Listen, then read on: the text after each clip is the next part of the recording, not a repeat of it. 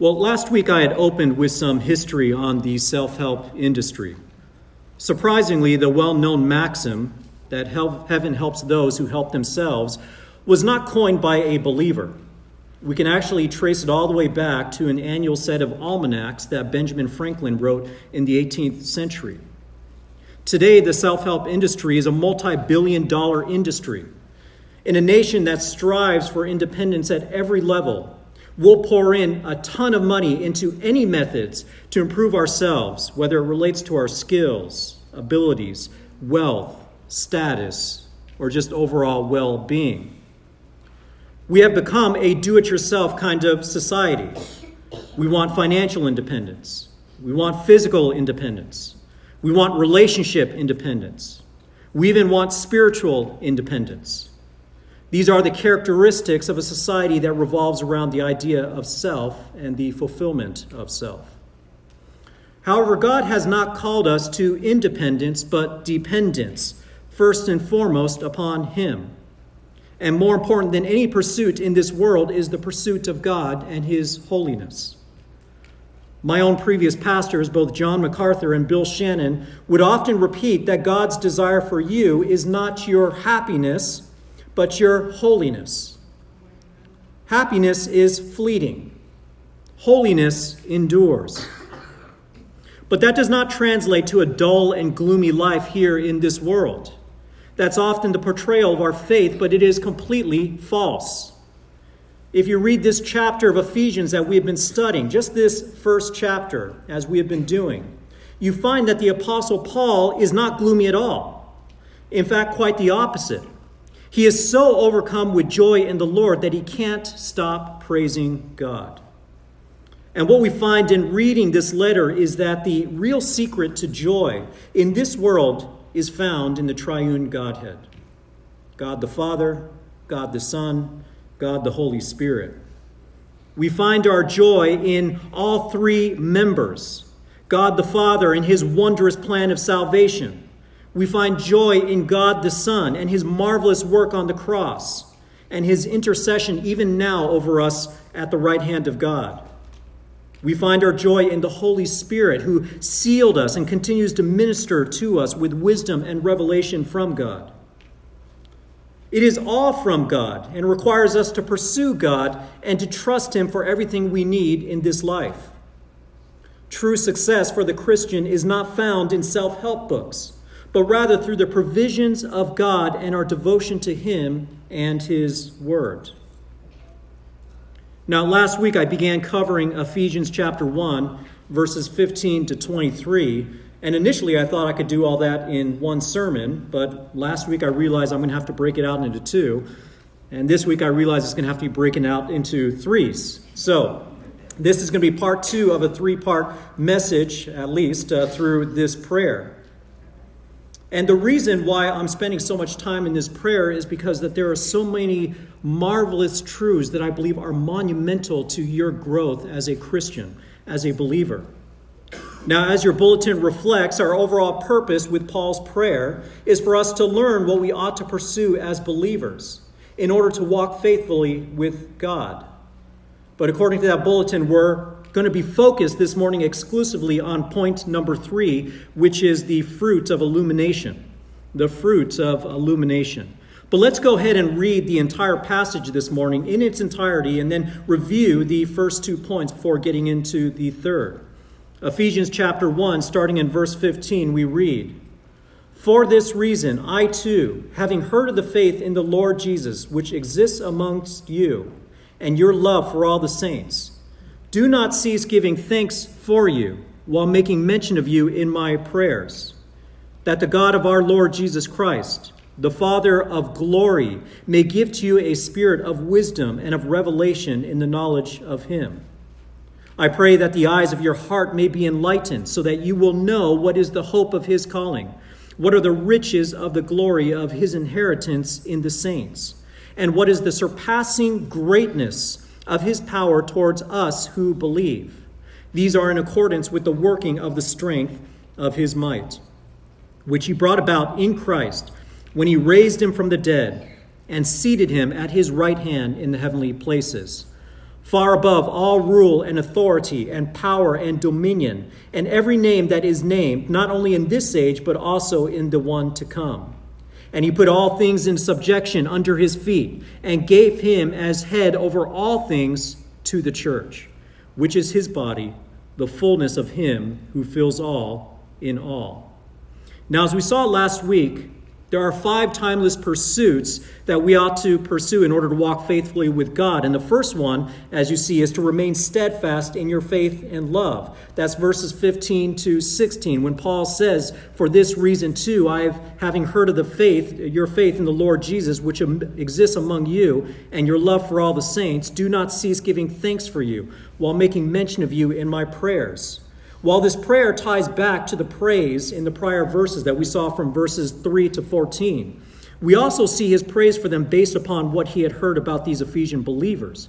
Specifically, that they continue to endure in the faith in the Lord and they have a continuing love for all the saints.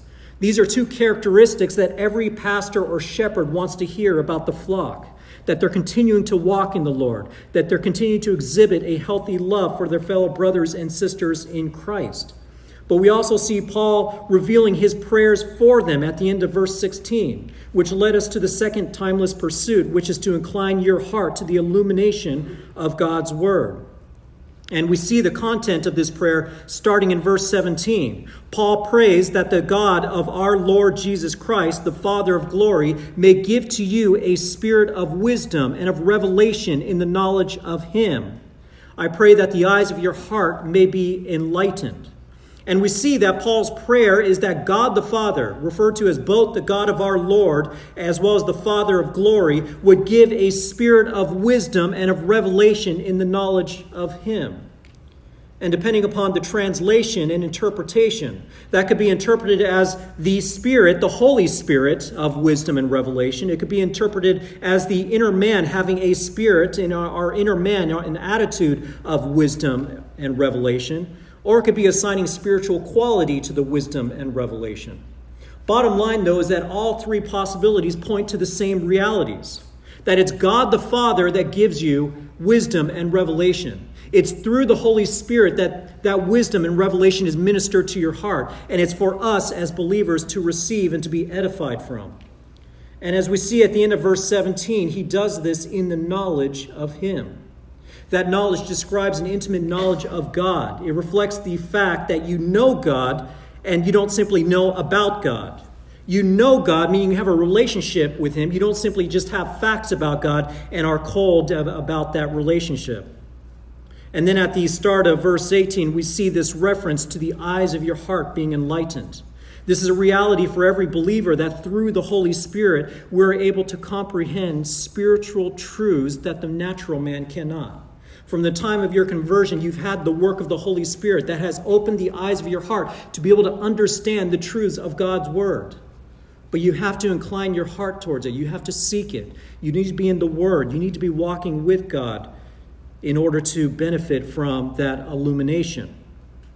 And then from there, Paul reveals the purpose of this prayer request, why he prays that you receive spiritual wisdom and revelation. That leads us now to the third timeless pursuit that we will focus upon that every Christian needs to walk faithfully with God, which is to desire the fruit of knowledge from illumination. To desire the fruit of knowledge from illumination. And that purpose starts with the second part of verse 8 when you see the words, so that. Okay, this prayer that God gives you spiritual wisdom and revelation is so that you will know what is the hope of his calling, what are the riches of the glory of his inheritance in the saints, and what is the surpassing greatness of his power towards us who believe. And this is where we will focus our attention for this morning. Paul gives us three glorious realities that he wants us to know, that he wants us to understand as a result of this prayer request. And remember, Paul, as an apostle, he's one that has his eyes on the big picture. He had insight into the gospel like few other men ever had. And it was never just an intellectual exercise for Paul. This was the motivational driving factor. This was the fuel behind his ministry. This was the reason why he continually lifted up praise and worship to the good name of God. and having been called and used by our Lord, having been blessed with amazing spiritual knowledge and the task of spreading the gospel, he wanted desperately for believers to grow. He wanted believers everywhere to grow, to be able to know what he knew, so that they could benefit like he benefited and be able to grow like he grew. And what is the key? Well, we start by looking again at this verse, starting with the word so that. Those are important words as they typically lead to the purpose or result behind the prior statement. In this case, Paul tells us why in verse 17 he prayed that God would give us spiritual insight and revelation in the knowledge of God. Why is he praying for this? It is specifically so that you will know in verse 18. So that you will know. So often we think of the application of Scripture as being action oriented, that we're going to do something, that we're going to go out and help people, that we're going to do something for our fellow brothers and sisters in Christ. And certainly that is valid and good application. But what we often overlook is that sometimes the application is to know something. The application uh, in terms of why Paul wants God to grant you a spirit of wisdom and of revelation is so that you will know. The purpose of illumination, the purpose of knowledge sometimes is deeper and more specific knowledge. Now, this sounds a little bit redundant, but this is exactly where Paul wants us to lead. You see, the more that we devote our hearts to the scriptures, the more that we soak the scriptures into our heart, the more we think upon these truths, the more we know. And the more we know, the more useful we become as Christians. So we see here in verse 18 the purpose of that knowledge is more knowledge. It's a specific kind of knowledge. Now, this often runs counter to the way we think today. We think of knowledge as being an ac- useless academic pursuit. In fact, um, I hear many Christians uh, quote 1 Corinthians chapter 8 verse 1. Let me read that for you. 1 Corinthians 8 1 reads this. Now, concerning things sacrificed to idols, we know that we all have knowledge. Knowledge makes arrogant, but love edifies. Another way to say that is love puffs up. I mean, sorry, knowledge puffs up, but love builds up. I'm sure you've heard that many times, even if you weren't sure exactly where in Scripture that came from. But, beloved, can I tell you, that verse from 1 Corinthians 8, that's not a condemnation of seeking the knowledge of God. That is not a contradiction of what Paul is praying for here. That is not even a counterbalance to Paul's prayer for knowledge. If you read that verse again, listen to this. Paul is talking about things sacrificed to idols. He says, Now concerning these things sacrificed to idols.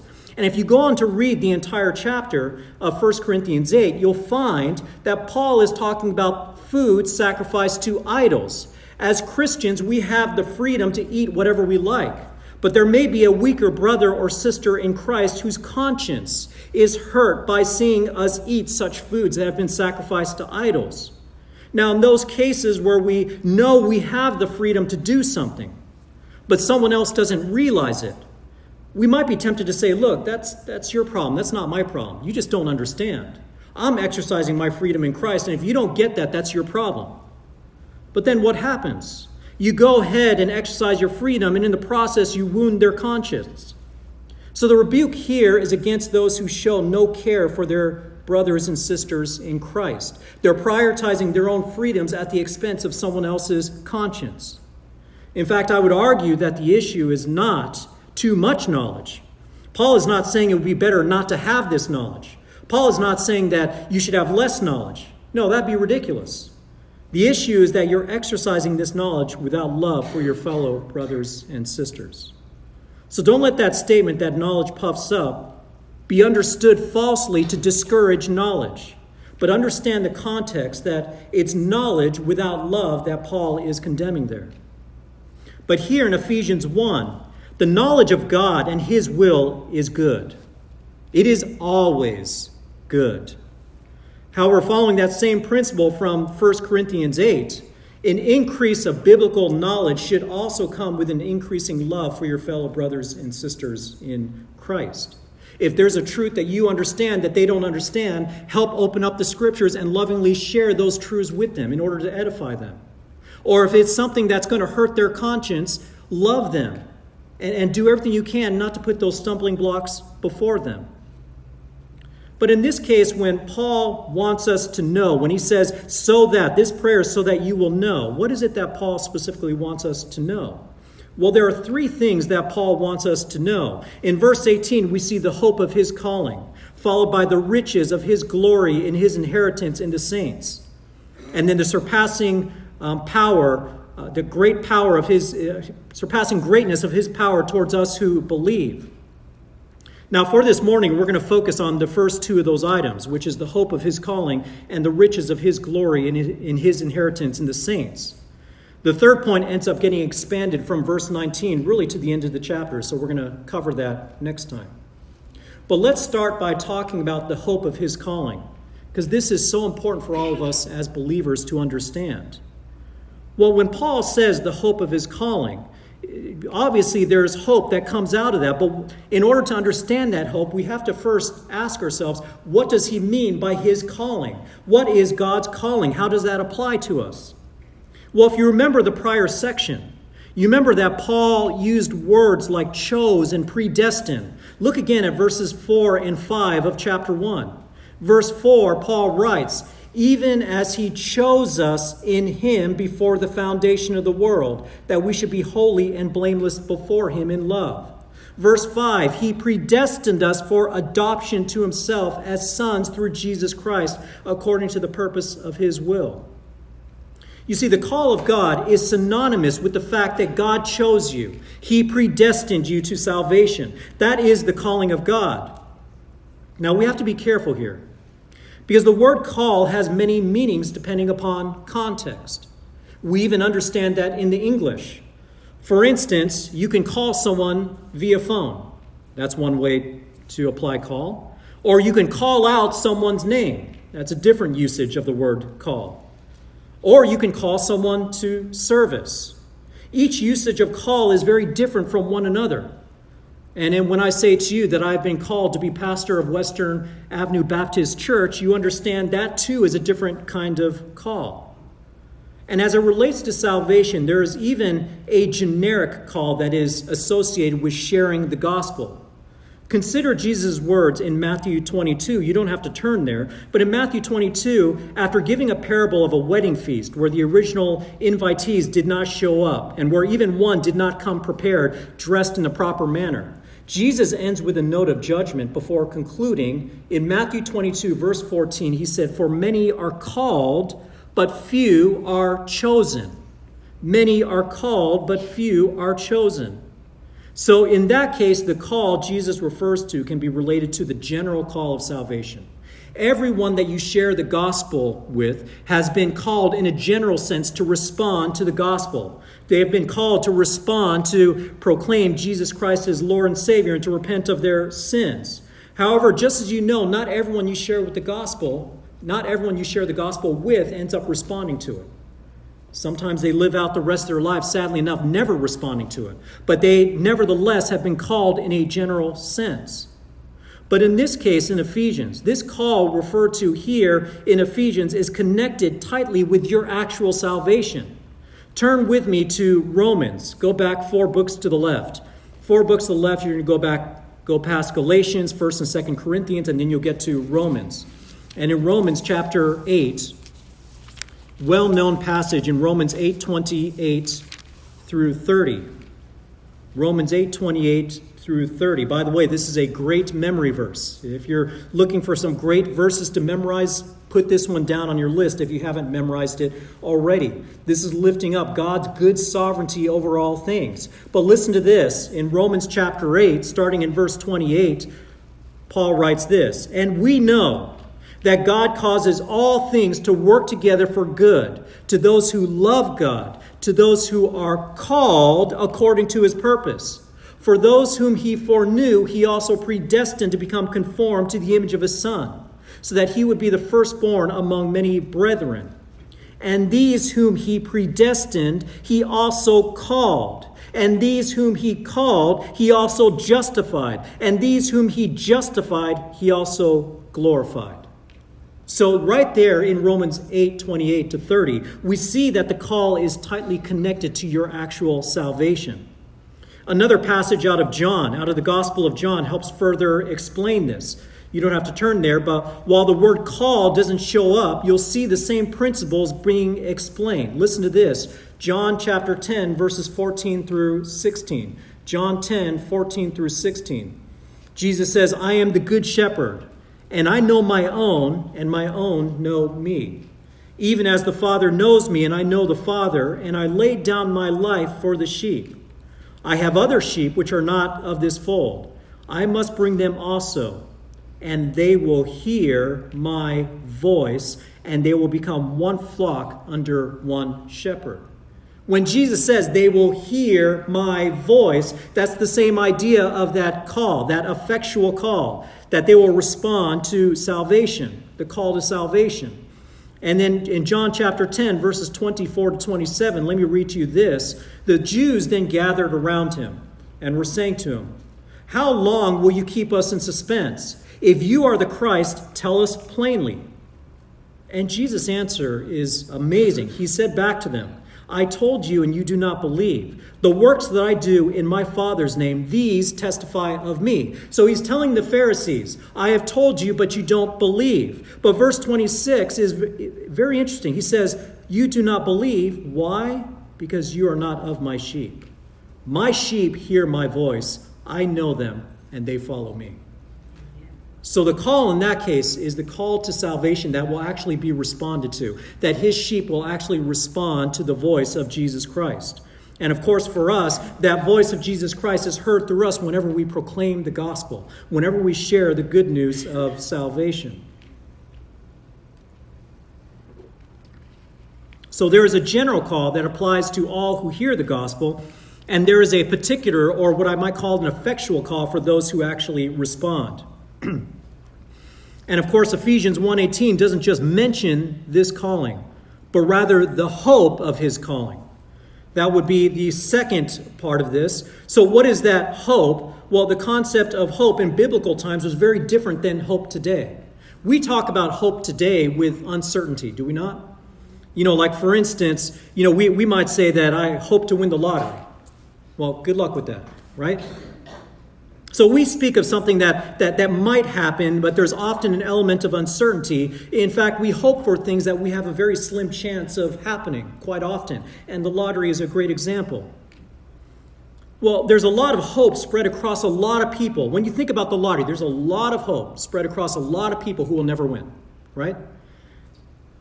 It's no wonder why some people refer to the lottery as a tax upon those who have failed math. But that's completely the opposite of biblical hope. While in this world we have hope that may never be realized, we have hope that may never come to fruition, we have hope that may have any, any odds of uncertainty. Biblical hope comes with full expectation of fulfillment. Let me give you some examples. Romans 5 5. This is what Paul says for us as believers that hope does not disappoint because the love of God has been poured out within our hearts through the Holy Spirit who was given to us. And then Titus 2:13. Again, for us as believers, we are all looking for the blessed hope and the appearing of the glory of our great God and Savior Christ Jesus.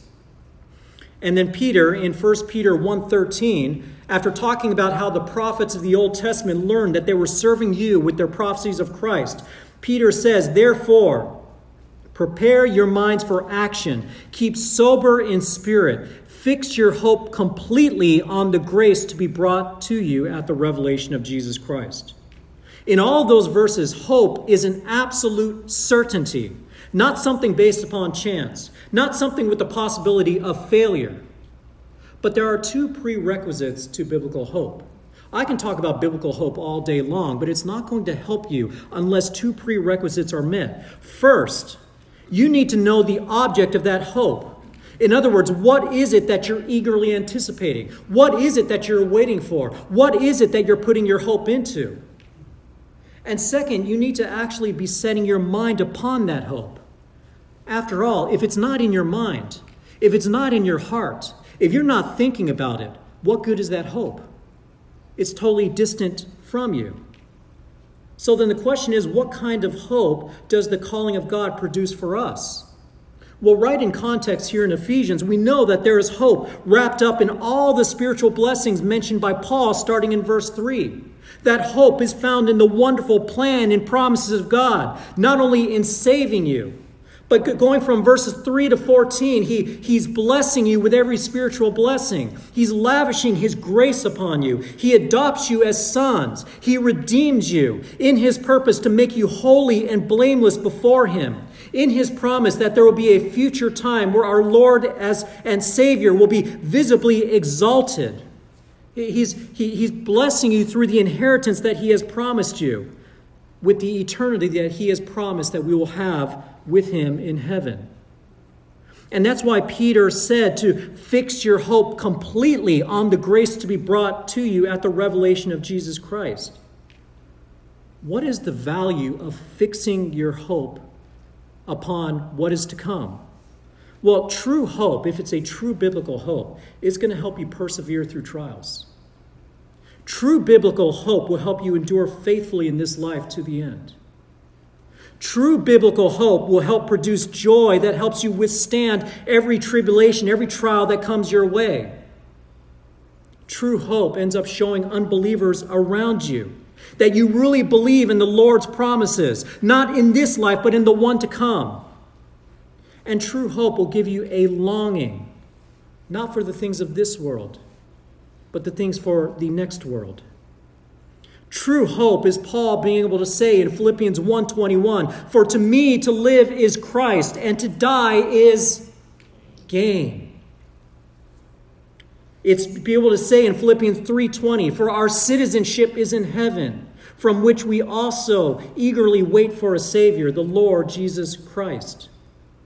True hope is being able to say that no matter what persecutions you suffer, no matter what trials or tribulations, no matter what pains come in this life, it's be able to say with Paul in 2 Corinthians 4:17 that a momentary light affliction is producing for us an eternal weight of glory far beyond all comparison. There is nothing that we will suffer through in this world that can even come close to comparing to the wondrous glories that await us in the future. That will help you endure in this life. That will help you to show a joy that surpasses all comprehension to believers around you. But you need to understand that joy. You need to understand that hope. And you need to have that, that joy coming out of your heart because that hope is in your mind. True hope is trusting in what we read from Romans 8:28 that those who were foreknown also have been predestined and that those who have been predestined have been called and that those who have been called have also been justified and that those who have been justified are also glorified. Paul speaks in the past tense of things that will happen in the future because these things are absolutely certain. They are absolutely certain for those who have been called by God.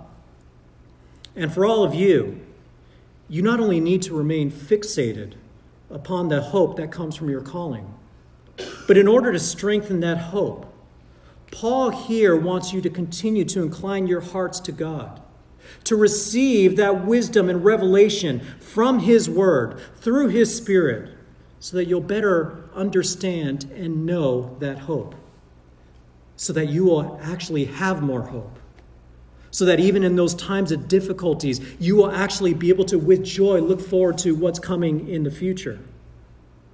And a true understanding of that hope will also direct, to, to direct us to right behavior and right action. So, if you want to be able to grow in your actions as a Christian, if you want to be able to grow in your behavior, if you want to be able to grow in your fight against sin, it starts off with what you know. It starts off with your hope and what you understand.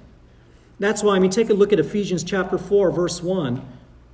Ephesians chapter 4, verse 1. This is really the central commandment in the entire book. Ephesians 4 1 says, Therefore, I, the prisoner of the Lord, I implore you to walk in a manner worthy of the calling with which you have been called. You see, the central commandment, even in the book of Ephesians, centers around the fact that you have been called.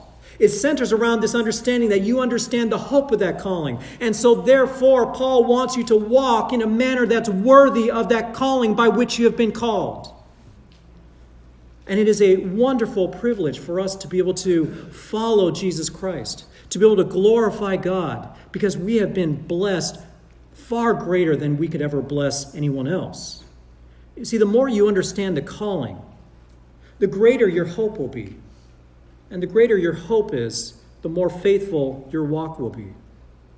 You see, so many of us just want to be told what to do. But, beloved, what you do as a disciple of Christ always starts first with what you know and understand through His Word. Can I put it this way? Your walk as a Christian, your walk as a Christian will never rise above the hope that you have in Christ. And the hope that you have in Christ will never rise beyond the knowledge you have of that hope as revealed in God's Word. So it starts with an understanding of God's Word in order to raise that hope, and that hope will raise your walk. It all starts with an understanding of God and His will through His Word. But there's more than just the hope of His calling. Uh, there's a second part to this purpose behind Paul's prayer that you receive spiritual wisdom and revelation which is to know the, the riches of the glory of his inheritance in the saints. Once again, we see glory being mentioned. Paul had already praised God's glory three times in verses 6, 12, and 14. And then he referred to God as the God, as the Father uh, and the God of glory in verse 17 to remind us of how glorious his plan is to us. But here specifically, Paul mentions the riches of the glory. This emphasizes the depth and the abundance of the glory involved. You may remember further back in verse 7, we saw the riches of his grace. That was tied to the incredible depth of grace given in providing you with ongoing forgiveness of sins. The idea was that God's forgiveness uh, of all of your sins was not merely from grace, but it was from the riches of his grace. This is like going to someone like Warren Buffett and asking him to reach deep into his savings account just to bless you. But in this case, we're talking about God. We're talking about an abundance of grace being poured out upon you beyond all measure, beyond all comparison. But that was in verse 7. Here in verse 18, it says, the riches of the glory. Paul is applying the same kind of superlative imagery as connected to God's glory. So we're talking about an abundance of glory, but we read further that these riches of the glory is found in his inheritance in the saints. His inheritance in the saints. Now, there are two ways to interpret this, and commentators seem to be split down the middle. Either God is referring to the inheritance that he has for us as believers, or he's talking about his inheritance of us. So it's either your inheritance that you will receive when you get to heaven, or it's his inheritance of us as his possession. Well, either one theologically would make great sense in this context, but I would prefer the meaning that he is talking about actually God's own inheritance. Why? Because in this passage it says his inheritance, not our inheritance. It says his inheritance in the saints, which is all of us, that refers to all of us in Christ. If he was referring to our inheritance, he could have easily just said your inheritance, or he could have said his inheritance for you. But he didn't say that. He said his inheritance in the saints. Now, can I tell you honestly? This, to me, was absolutely shocking. Let me explain. First, we have to ask what does his inheritance in the saints mean? Well, a couple of weeks ago, when I covered verses 11 through 14, I spoke about how we are God's possession. You may remember that. You see clearly at the end of verse 14 when it mentions the redemption of God's own possession. At a future time, there will be a final redemption of us as God's own possession. Of course, we belong to God now, but this will be fully realized when we're in heaven in His glorious presence. So, here in verse 18, when it mentions his inheritance in the saints, this is referring again to us as believers being redeemed as his inheritance, as his possession. But here's the astounding part this is what absolutely shocks me. It's this description of glory in us. It's not that we will have glory. That's not what shocks me. We already know from Romans 8 28 to 30 that we will be glorified.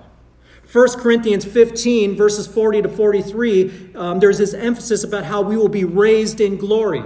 So we know those things to be true. It's not alien to us. What shocks me is that Paul describes our glory as rich, and that he wants us to know the riches of this glory in us as God's inheritance. You know what that tells me?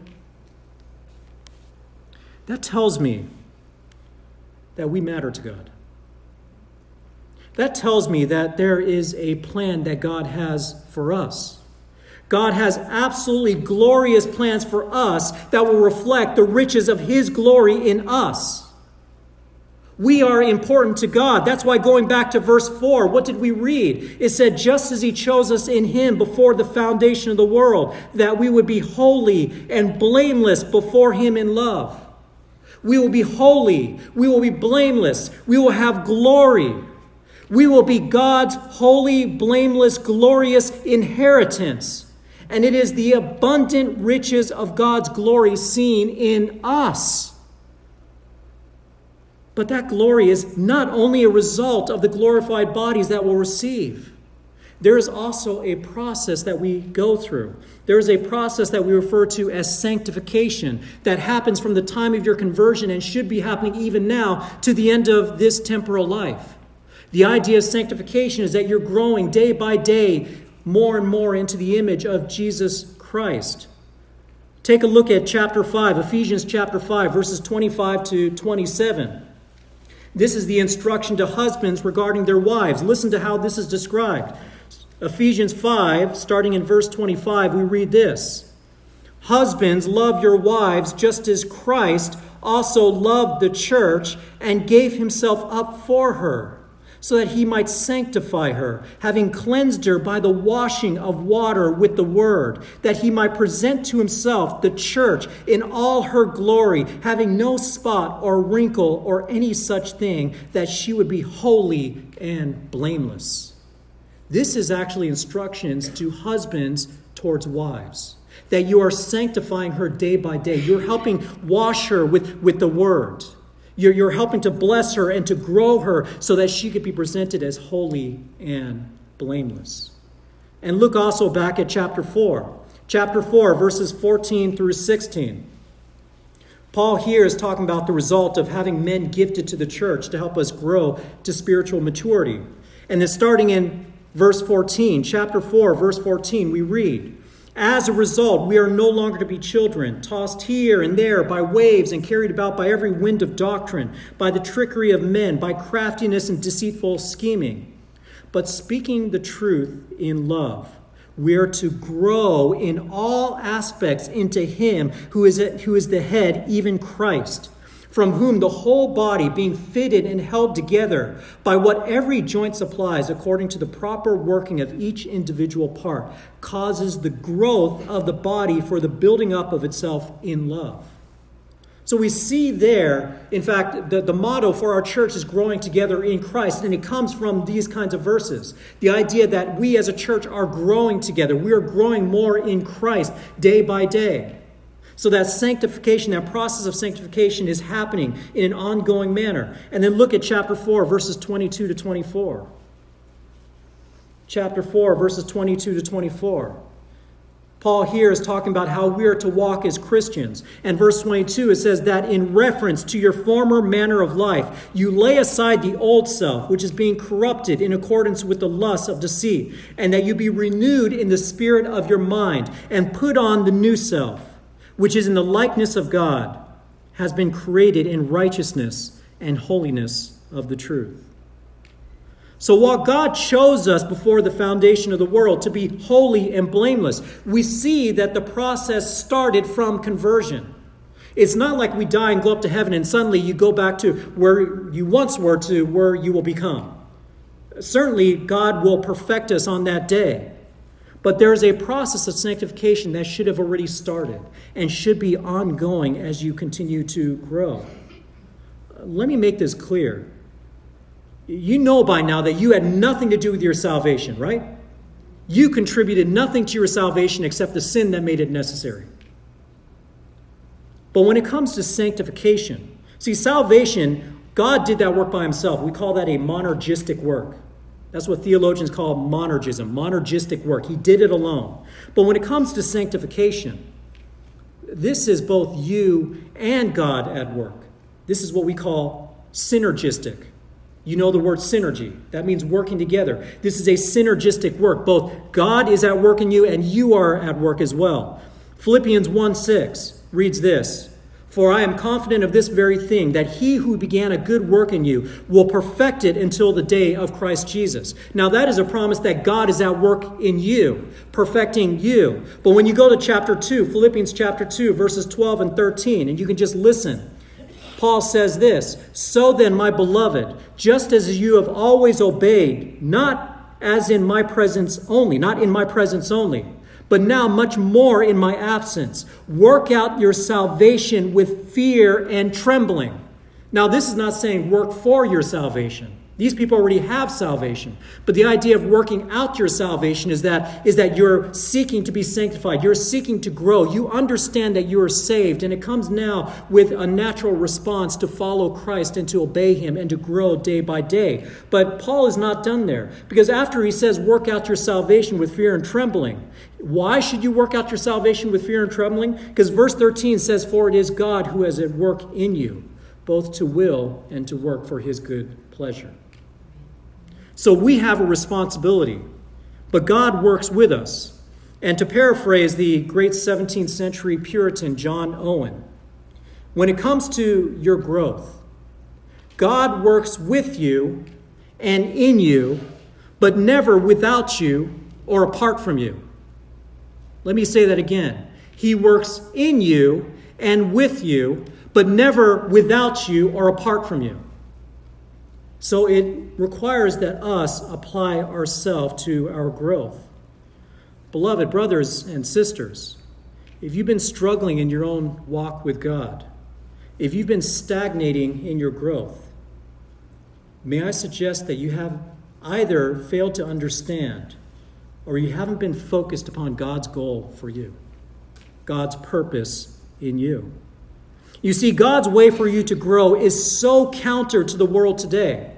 This is so counter to the psychological wisdom of the day that is predicated upon building up your self esteem, trying to convince you that you're good and beautiful just the way you are, that all of your faults and flaws are really what, what makes you unique and special. That's what the world teaches. See, psychology wants to boost your self esteem, not by changing you, but by changing how you see yourself. But God wants you to see your value not on the basis of what you were in the past, Certainly not. Not on the basis of how you are now, but how you will be in the future once you are perfected. You are to focus upon God's goal for you and seek to do everything you can to grow day by day into that image that God desires for you. So, unlike the world, seeing your value is not based upon accepting your faults and flaws, but by seeing the holiness, blamelessness, and the glory that God has willed for you in the future. And it's not just accepting who you are, but who you will be by growing in Christ as part of his body, putting off the old and putting on the new. And God's work in you is not trivial. He actually gives you his power to ensure that you succeed.